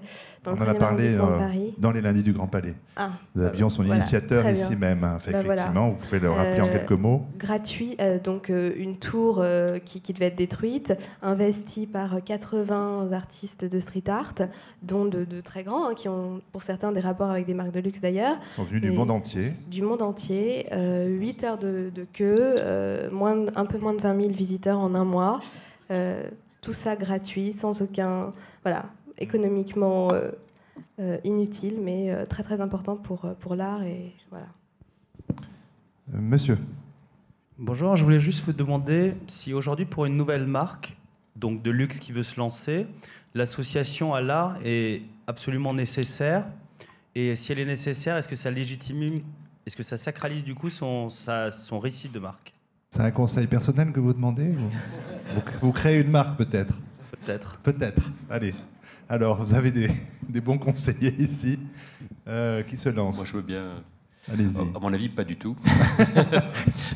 À mon avis, non, pas du tout. Enfin, alors peut-être que je suis un ah. peu déformé ou formé par ma propre expérience, mais euh, je pense que quel que soit le domaine dans lequel euh, vous ou une, marque et je lui souhaite de devenir une maison, ce qui voudrait qu'elle aura, elle aura, euh, comment dire, vécu au-delà d'une seule génération. Et, déjà doit faire ses preuves dans son domaine, je veux dire, son propre domaine et dans son propre domaine créatif, sa propre excellence, etc. Donc j'imagine mal le, lien avec l'art comme un prérequis avant la, création d'une maison. Non, ça. Mais un moyen de communication quand même. Pourquoi? Si, à mon avis, la nouveauté, à mon avis, doit déjà être perceptible par euh, l'objet créé et par. Euh, on, doit, sentir. Euh, le point de différence, enfin, je pense, ça c'est avant toute chose. Je pense qu'il faut se concentrer sur ce qu'on sait faire d'abord. Autre main levée, pas tout de suite. sur les. Monsieur, au troisième rang.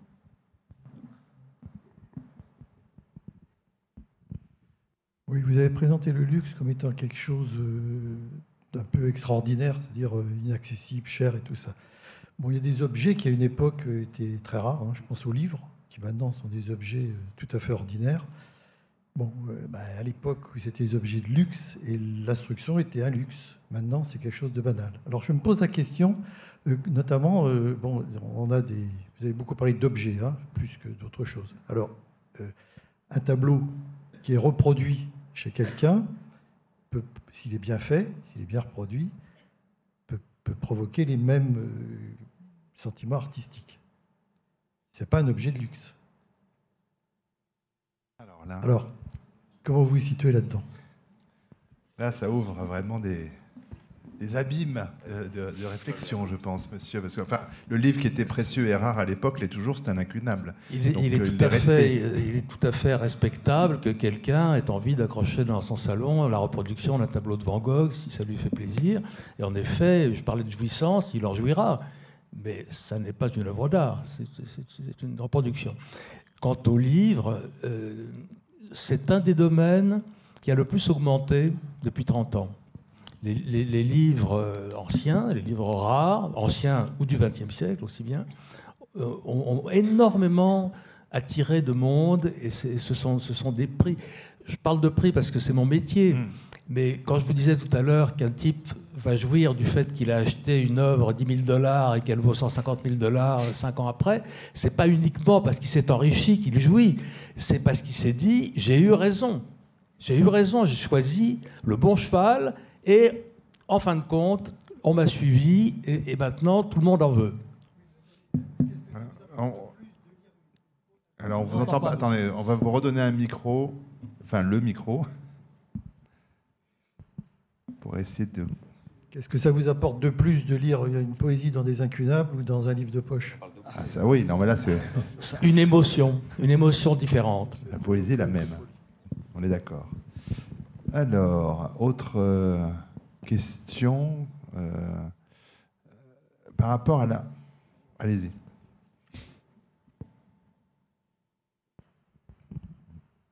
C'est une petite question, ce qui concerne la taille du diamant. Alors ça ressemble, le diamant brut, ça ressemble à un abribus qui a été cassé, il y a plein de petites miettes par terre. Les anciens pare-brises de voiture, maintenant c'est interdit. Maintenant les nouveaux pare-brises, c'est du triplex. Alors donc la question, est-ce qu'on taille le diamant place Vendôme ou on, fait passer, on passe par la sous-traitance? Euh, Non, c'est une bonne question, en tout cas pour le savoir-faire français historique. Euh, la, France a beaucoup perdu en, en lapidaire. il y a eu, il y avait des lapidaires extraordinaires en France jusqu'à la deuxième guerre mondiale. Il faut savoir que la, place Vendôme ne, possédait pas de lapidaire. Hein. Traditionnellement, la taille des pierres est faite toujours chez des lapidaires, des, spécialistes. On a des lapidaires, par exemple, dans notre atelier chez Cartier, mais pour la taille spécifique, euh, pour des pavages ou pour des retailles. Mais ce n'est pas nous qui taillons euh, les diamants. On fait toujours appel aux lapidaires les plus experts euh, du monde entier.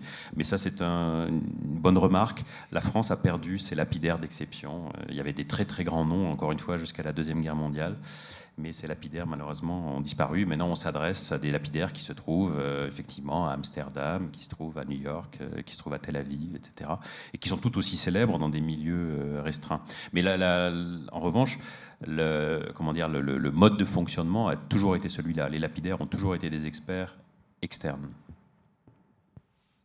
Non. Très garni, mais avec peu de bras qui se lèvent, peu de questions à poser. Mademoiselle, au deuxième rang, le temps qu'on vous amène un micro. Peut-être passer devant sera plus simple parce qu'elle est vraiment tout au bout de la rangée, enfin presque. Voilà. Merci. Oui, bonjour. Vous avez parlé euh, de la, des fondations en général. La Fondation Cartier est relativement récente, d'autres le sont encore plus. La Fondation Yves Saint-Laurent, la Fondation Vuitton qui va bientôt ouvrir. Comment vous expliquez euh, cette tendance à des grandes marques de plus en plus? À ouvrir des fondations? Oui. Il me semble qu'on l'a abordé dans le débat en partie. Hein. Euh, euh, il y a des motivations extrêmement différentes euh, probablement et de toute façon difficile de faire, de décrypter les intentions. tout le monde se présente comme mécène. Ce qu'on a remarqué, c'est évidemment D'abord, la, différence hein, qui pouvait exister entre les fondations elles-mêmes. La fondation Cartier fonctionne absolument pas du tout sur le mode de, euh, du Palazzo Grassi, par, exemple. Pas du tout. La relation entre Cartier et les artistes n'est pas du tout de même nature non plus. Euh, ce que je pense, euh, malgré tout, c'est qu'on doit établir une relation entre, peu ou prou, qu'on le veuille ou non, hein, il y aurait trop, entre le développement d'un certain nombre de marques de luxe qui effectivement vise, sinon au sacré, du moins à la sacralisation, c'est-à-dire avec ce besoin de prestige, de distance, d'honorabilité, de respectabilité, de, voilà, euh, qu'un certain nombre de produits qu'ils offrent à la consommation ont en partie perdu. Non pas que ces produits soient vulgaires, mais simplement ils sont très accessibles. En réalité, ils sont très accessibles. Et la difficulté pour les marques de luxe, c'est d'être présents sur un marché de masse pour un certain nombre de leurs productions, tout en cultivant une image d'exception, de rareté et de beauté plus conforme avec euh, les représentations communes que les, clients ou les publics ont du luxe. Là, il y a, en termes de stratégie de communication, il y a véritablement quelque chose. D'ailleurs, vous le voyez bien, en réalité, les maisons, elles ont quand même plus. Alors, elles font les, les parfums, les sacs à main. Euh, vous avez bien vu les photos de mode. Qu'est-ce que font les mannequins? Elles portent trois ou quatre sacs à main, bon, euh, et, c'est même un peu parfois ridicule. Alors, ce sont effectivement les objets consommés. Par contre, lorsque les marques prennent, enfin, prennent la parole et parlent, enfin, elles ont un discours, et lorsqu'elles font autre chose que de la publicité, elles vont insister sur les commandes spéciales, elles vont insister sur les objets uniques et rares, elles vont insister sur euh, les pièces iconiques de leur collection, évidemment. Hein. Euh, ça, je peux le dire en me plaçant du côté de la stratégie de communication. Ça n'entache pas, euh, à mon avis, fondamentalement le, le, travail des marques de luxe. Hein, de, toute façon, c'est pas une façon. Mais il y, a quand même évidemment un prestige qu'on acquiert à travers euh, la, capacité euh, à collectionner et à être reconnu comme tel. Et au fond, c'est une façon d'attester son goût. Ceci dit, le collectionneur n'invente pas généralement. Euh, son attrait pour euh, l'art en, question, hein, mais il l'utilise, et puis comme il dirige pas tout, euh, bah, les responsables aussi de la communication des marques l'utilisent grandement. Ça contribue à leur éclat, à leur notoriété, à leur puissance, évidemment. Marie-Aurore de Oui, en, dehors de ça, on, parle de, de, fondations vraiment qui commencent à beaucoup éclore en France, mais c'est une réalité nationale.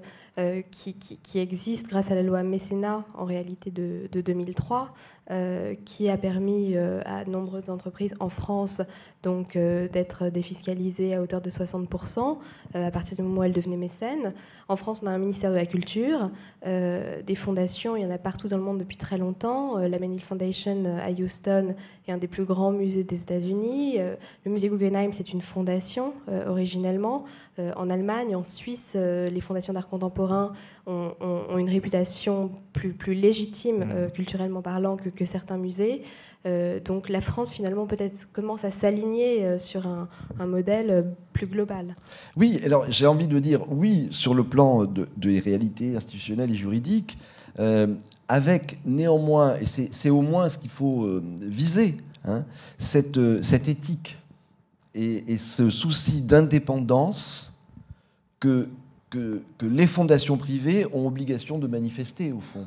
Et, je crois que dans le monde germanique et suisse, pour le connaître assez bien, euh, cet état d'esprit est quand même le, prérequis. Au fond, euh, vous vous déshonoreriez si. Euh, voilà, et j'ai pas le sentiment que ce soit totalement encore le cas en France, mais c'est un sentiment personnel. Voilà. Je, ferai une, remarque déjà un peu historique, puisqu'elle remonte à 30 ans, parce que, et qui va dans le sens de ce que vous soulignez, parce que l'art contemporain, à l'image que l'on en a aujourd'hui, vous avez parlé même de sacré, enfin de, de, de- de statut de sacré. Je me souviens personnellement que quand la Fondation Cartier a été créée en 84, ce n'était absolument pas le cas. C'est-à-dire que C'était il n'y avait pas, il n'y avait pas de, il n'y avait pas de grands collectionneurs euh, d'art contemporain euh, à l'époque, hein, du tout. C'est-à-dire qu'il y avait, il y avait une énorme différence entre, par exemple, les clientèles traditionnelles de la maison Cartier et, euh, et l'art contemporain. C'est-à-dire que ce qui nous nous intéressait chez Cartier dans l'art contemporain était à mille lieues euh, d'un intérêt euh, commercial immédiat. Euh, ce, qui, ce qu'il est advenu aujourd'hui de, de l'art contemporain, euh, franchement, on ne pouvait pas le soupçonner euh, à l'époque. en D'ailleurs, je vous 1984. rappelle que lorsque vous faisiez les nuits de la Fondation Cartier, qui était un événement que vous organisiez, vous y associez aussi régulièrement les jeunes étudiants d'école de beaux-arts ou des arts déco. Euh, mes étudiants y ont participé, etc., etc. Il n'y a aucune relation entre les grandes fondations d'art contemporain et les écoles d'art en France, par contre. Mm. Vous voyez ce que je veux dire C'est Alors, une autre euh, question, on va vous faire faire le tour pour aller apporter ce micro.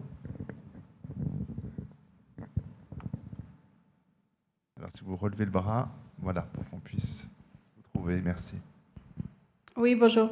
Je relisais le titre, c'est Le luxe et l'art sont-ils devenus indissociables Et on parle quasiment que d'art contemporain.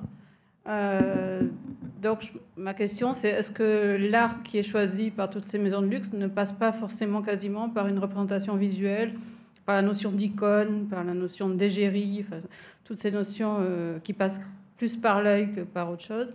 Donc, pourquoi les autres formes d'art euh, sont finalement plus dissociables du luxe que, les, que tout ce qui est représentation visuelle?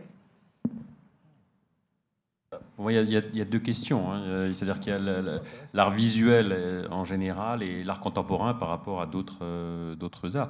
L'art visuel me semble effectivement explicable, enfin, je veux dire, dans le sens où les objets qui sont produits sont, par, les maisons de- de notre univers sont quand même des, objets visibles, etc. Donc c'est peut-être le, lien le plus, plus évident, et donc les arts plastiques en général euh, sont le, comment dire, les, les plus proches, j'imagine. Mais il n'y a pas que cela, vous avez, euh, vous avez raison, il y en a d'autres. hein. Le- le- les arts vivants, notamment, sont, sont aussi très, euh, très utilisés. Et d'ailleurs, je pense que pourquoi cette question en fait euh, vient seulement maintenant? C'est parce que aussi, quand on dit l'art contemporain, ça a le désavantage d'être très général, mais c'est aussi quelque chose de très contemporain que de mêler toutes les expressions artistiques parfois dans une même œuvre. Et ça, c'est aussi très. Et les frontières entre les différentes catégories d'art, enfin les différentes expressions artistiques, sont beaucoup plus floues. Euh, beaucoup plus floues aujourd'hui, hein. donc euh, entre la peinture et la photo d'une part, donc qui se reste dans les, dans les arts visuels, mais aussi, euh, vous avez mentionné la vidéo, la, la musique, l'art vivant, la performance, etc. Donc les, frontières sont aujourd'hui très floues et c'est peut-être ça aussi une dimension très contemporaine. En revanche, il y a une autre, enfin peut-être que c'est pas ce que vous avez voulu dire aussi, mais je pense qu'il y a aussi une autre question dans votre question qui était celle de l'art contemporain par rapport à d'autres. Euh, comment dire d'autres l'art ancien euh, le, le- le mécénat de restauration C'est euh, même simplement à la littérature. Ah oui. ou- enfin, Ou l'art, la, c'est ou la chose- musique, vous avez ou raison. hein. De ce hein. point de vue-là, euh, on pourrait dire que la musique contemporaine est bien moins traitée, Oui. Parce qu'elle bien a, moins parce- considérée. parce qu'elle a, une visibilité bien moins grande Oui, dans le oui. monde qui est, qui est le nôtre. Mais pour la littérature, Vuitton fait ça. Ils, font, ils ont des, des rencontres Oui, mais si on littéraires. fait ils font un des, ils font- pourcentage, si on quantifie, on va dire, le- je sais pas, le- l'exposition des fondations en termes de euh, différentes catégories d'art. Je pense que tout ce qui se rapporte à la peinture, à la sculpture, à la vidéo, à la photo, hein, euh, l'emporte très très très largement sur tout, le reste. Tout à fait vrai. Absolument. C'est tout à fait vrai. Donc c'est là où on voit qu'il y a aussi un intérêt économique, justement, cette notion de représentation commune entre euh, ce que serait l'art et le luxe qui passe par l'œil, qui est plus facilement appréhensible que, que toutes les autres formes d'art qui sont plus, plus compliquées. Ah. Alors, on a une autre. Oui, pendant qu'on amène le micro J'ai envie de vous dire très simplement les, arts plastiques, ça s'achète. C'est des objets, ça s'achète. La musique, ça ne s'achète pas. La littérature, ça ne s'achète pas. Enfin, ça ne s'achète pas cher un livre aujourd'hui, maintenant qu'il est moins rare. Euh, monsieur. Merci. Bonsoir. Je reviens sur, euh, sur cette question qui est intéressante parce qu'on a effectivement le, cinéma, le, cinéma, le, le septième art. Et c'est vrai que maintenant, dans la communication de luxe, on arrête un peu de travailler sur tout ce qui est euh, le rédactionnel, euh, la pub proprement parlée, et on parle justement de storytelling, comme quoi la communication digitale, virale, Internet, euh, à travers justement des mini-films cinéma, on va dire, porte ses fruits parce qu'on va vraiment toucher l'émotion, l'essence de la personne pour pouvoir acheter le produit derrière. Et je ne sais pas si c'est une question ou une affirmation, mais je voulais savoir si aussi on ne se perd pas effectivement euh, en utilisant toutes ces techniques euh, dans le cinéma, justement, parce qu'il y a eu effectivement ce très beau film de quartier qui était l'Odyssée de quartier, par un réalisateur nommé Bruno Aveillon, qui était magnifique, sublime, à des gros budgets. Et ensuite, il y a une publicité de Guerlain que peut-être que tout le monde a vu euh, sur Chalimar et qui a eu, bon, ça, fait toute une polémique parce que finalement, on n'allait pas au pitch du sujet, aux anecdotes de la marque, à l'histoire de la marque, mais on allait euh, sur autre chose où on, se perdait. Donc je voulais vous demander euh, jusqu'où on pouvait aller si on se, si on pas vraiment le produit en lui-même, son histoire, ses anecdotes, sa vie, pour pouvoir le montrer. Euh, je crois qu'effectivement, vous, vous soulevez une très bonne question, en fait, euh, qui est plus sur le côté de la communication, mais qui, à la limite qui pourrait aussi traiter euh, de l'expression créative, c'est-à-dire quand, on, quand on crée un objet et comment on le perçoit, etc. Il y a une notion, je pense, d'authenticité, c'est-à-dire que l'émotion que, vous mentionnez au sujet du, film, effectivement, l'Odyssée, elle était liée effectivement à une approche esthétique qui a touché, parce qu'effectivement c'est un très beau film. Mais de notre côté, y compris, je pense, les personnes qui ne connaissaient pas l'histoire de la maison, ont perçu l'authenticité du récit. Et c'est ce que vous dites, euh, effectivement. Et je crois que ça a été un des secrets, ou une des explications, en tout cas, de l'énorme succès de, ce film et de, l'envie que ça a donné d'en savoir plus, effectivement, euh, sur la maison. Donc, pour revenir, s'il y a une leçon à tirer de, la remarque que vous faites, je pense qu'effectivement, il y a une notion d'identité, de savoir qui nous sommes, et effectivement d'authenticité, c'est-à-dire de s'exprimer dans le cadre de, cette identité. Voilà, je pense que s'il y a vraiment un message à, garder, c'est celui-là. Je crois que la, Chalimar, la polémique aussi, c'était celle des spectateurs qui euh, subissaient quelque chose qui se prétendait être un film, alors qu'il n'était qu'une très longue publicité. Et pour euh, les spectateurs qui sont les deux, trois fois par, dans la semaine au cinéma, ont quand même euh, vu ça présenté, lumières éteintes, enfin, c'était une œuvre de cinéma, alors qu'il s'agissait d'une publicité. Et donc, on revient sur ce que disait Marie-Laure de Boisdef tout à l'heure. Quand le, luxe se déplace dans un territoire qui n'est pas légitimement le sien, effectivement, là, on est dans des endroits de, friction, me semble-t-il, problématique. Ça peut se retourner euh, contre la marque. C'était mon, propre opinion. Euh, monsieur Oui. Hein. si, on, reprend le titre, là, le, luxe et l'art sont-ils devenus indissociables? J'ai l'impression que le débat a tourné vers le principe que les maisons de, luxe sont des mécènes. Et en fait, est-ce qu'on ne peut pas retourner la question en disant est-ce que les objets de luxe sont des œuvres d'art? Alors c'est peut-être un peu tard pour poser cette question. Non, je, crois que je l'ai posée au début d'ailleurs, celle-ci. Oui, vous avez posé au début, mais très vite, je, trouve que le débat est parti sur le. Et en fait, on a parlé d'art contemporain, on a parlé de mécènes.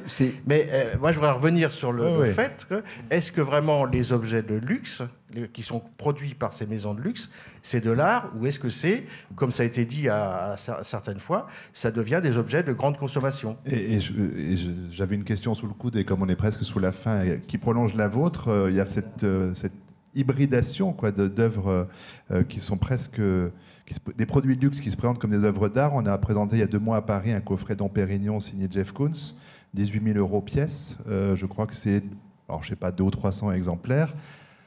Voilà, c'est un produit de luxe et en même temps, j'imagine que ça passera en salle des ventes dans un avenir pas si lointain sans doute.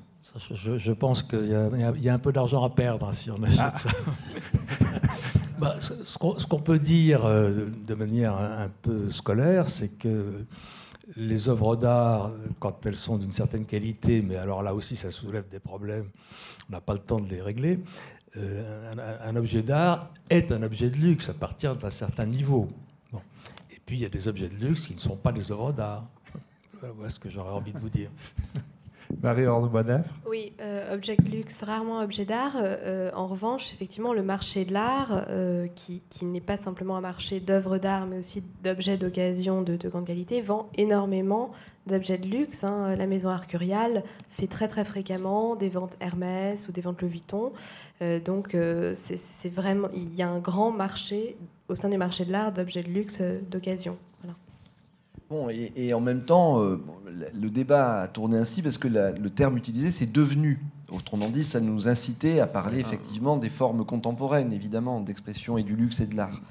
Euh, ceci dit, euh, il est évident qu'on a connu des périodes très différentes entre un art, l'art de la cour, L'art des cours, l'art des palais, etc., c'est un art évidemment qui participe à la fois à, l'émergence, au développement d'un raffinement qui était totalement lié à un style de vie, et pas simplement à la possession d'objets d'ailleurs, hein, aristocratique et luxueux, rare, bon, euh, qui comportait aussi tout un système de valeurs hein, qui était intégré à des rituels, etc., etc.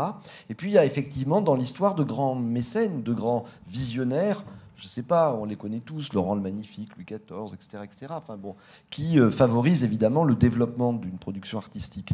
On a connu quand même une période assez étrange, euh, assez précieuse et assez belle. C'est le 19e siècle, c'est-à-dire ce moment où les artistes, en tout cas des arts visuels, les peintres, mais aussi les écrivains par nécessité, euh, se considèrent comme autonomes et indépendants des pouvoirs d'une certaine manière, et où la figure de l'artiste qui est euh, créateur, maître de sa création et qui n'obéit pas à la commande pour aller très vite ou qui n'obéit qu'à un principe euh, interne qui le guide dans la création artistique, euh, s'impose. Deuxième moitié du 19e siècle, c'est un temps assez court et c'est un temps dans lequel, au fond, le divorce entre les formes de la commande sociale et de la reconnue et euh, l'art qui, par contre, marquera l'histoire ultérieure, euh, s'aiguise évidemment de manière, euh, de manière très forte. Autrement dit, les impressionnistes, bah, vous pouviez les acheter pour pas grand-chose, vraiment, et, ils n'avaient pas de reconnaissance sociale, et pour le coup, les, les officiels ricanaient de cette forme idiote ou dégénérée, comme ça, de peinture, d'art, etc. Et c'est eux qui vont faire l'histoire, par contre. Hein. Euh, voilà, donc on a assisté à des moments euh, parfois de, grande unité entre art et luxe et parfois de séparation et de divorce. Euh, hein. on renvoie à l'exposition Bohème il n'y a pas très longtemps ici. Pour, Tout petit, il y aura une dernière question ensuite. Pour suivre ce que vous venez de dire très justement, c'est à ce moment-là, dans la deuxième moitié du XIXe siècle, qu'apparaît la notion d'artiste maudit. Et aujourd'hui, il y a des quantités de gens qui rêvent d'artistes maudits, mais en fait, il n'y a plus d'artistes maudits. Aujourd'hui, si un artiste. Quelques jeunes, moi je vous garantis, ils ne sont pas maudits, mais. Euh, y en a. Je crois que s'ils sont maudits aujourd'hui, s'ils n'ont pas réussi à 35 ans, ils vont, rester maudits jusqu'à la fin des temps. On vous laisse cette prophétie. La dernière question, je ne sais pas qui a le micro, mademoiselle. Oui, bonsoir. C'était pour savoir, est-ce que finalement l'art n'est pas devenu un argument de vente pour un certain public? Est-ce que cette association entre le luxe et l'art n'est pas devenue, euh, bah, n'impacte-t-il pas le consommateur?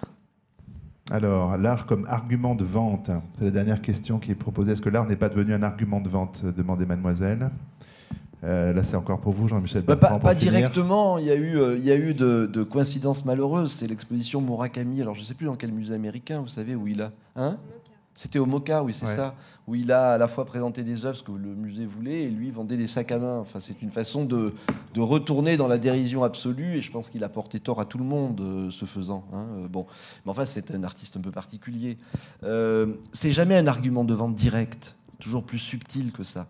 De toute façon, ce n'est pas, il n'y a pas d'automatisme. Au fond, les marques tiennent à, à, garder et, et ben, voilà prestige, profondeur, Euh, imaginez, faites un peu l'expérience et vous verrez une, marque aujourd'hui comme Chanel qui peut s'autoriser de, de, vraies créations, de beaux produits, etc. etc. Bon allez quand même sur le site de Chanel, le site web, et regardez toutes les histoires, euh, tout le storytelling et, tout ce dont nous parle Chanel. Alors il y a des films de Karl Lagerfeld, il y a des transformations euh, de, sexuelles de mannequins, il y a euh, des discours dans Chanel Beauté sur Chanel réinvente la beauté, qu'est-ce que la beauté selon Chanel? voyez, c'est-à-dire c'est se donner quand même une, une position de maîtrise, de compréhension d'un monde, de concepts, de sens sensibilité euh, qui manifestement fascine. Autrement dit, la marque, elle se vend, elle ne vend pas simplement ses produits ou ses objets. D'ailleurs, juste pour vous dire aussi euh, quelque chose d'important là-dessus, les marques qui produisent aussi de très grands et de très beaux objets personnels font souvent pas toujours, ça dépend aussi de leur culture, mais moins de storytelling, disons. Hein. elles mettent en avant un peu plus aisément et plus volontiers la beauté de leur production, l'artisanat, la création elle-même et les objets. Bah, bon, c'est aussi une culture de l'objet, effectivement, c'est intrinsèque à chacune des maisons. C'est aussi intrinsèque à chacune des maisons, c'est une culture de l'objet qui dépend des maisons. Euh, effectivement, chez Cartier, on ne promeut pas euh, un style de vie. Parce que l'essentiel de notre création est dans l'objet. Le, style de vie qui va avec est inventé par les, les clients. Et euh, voilà, donc ça, il n'y a jamais, euh, comment dire, un mannequin qui portera un objet pour dire, voilà, il faut le porter comme ci, il faut le porter comme ça. En fait, chacun a le droit de l'aimer, de ne pas l'aimer, et de l'intégrer dans sa vie euh, ou pas. Ça aussi. Mais c'est très intéressant ce que vous dites sur l'attitude qui est liée à la culture de chacune, de chacune des maisons. Mais je crois qu'on est cette attitude que vous que vous évoquez là est plus liée à la mode, parce que la mode est beaucoup plus effectivement dans le style de vie et défend une attitude. Quand vous êtes sur un objet comme un, un bijou ou une montre, vous n'êtes pas dans cette, euh, dans cette problématique-là. On doit s'arrêter là, 20h01. Merci aux intervenants qui ont participé à ce débat. Merci au public nombreux.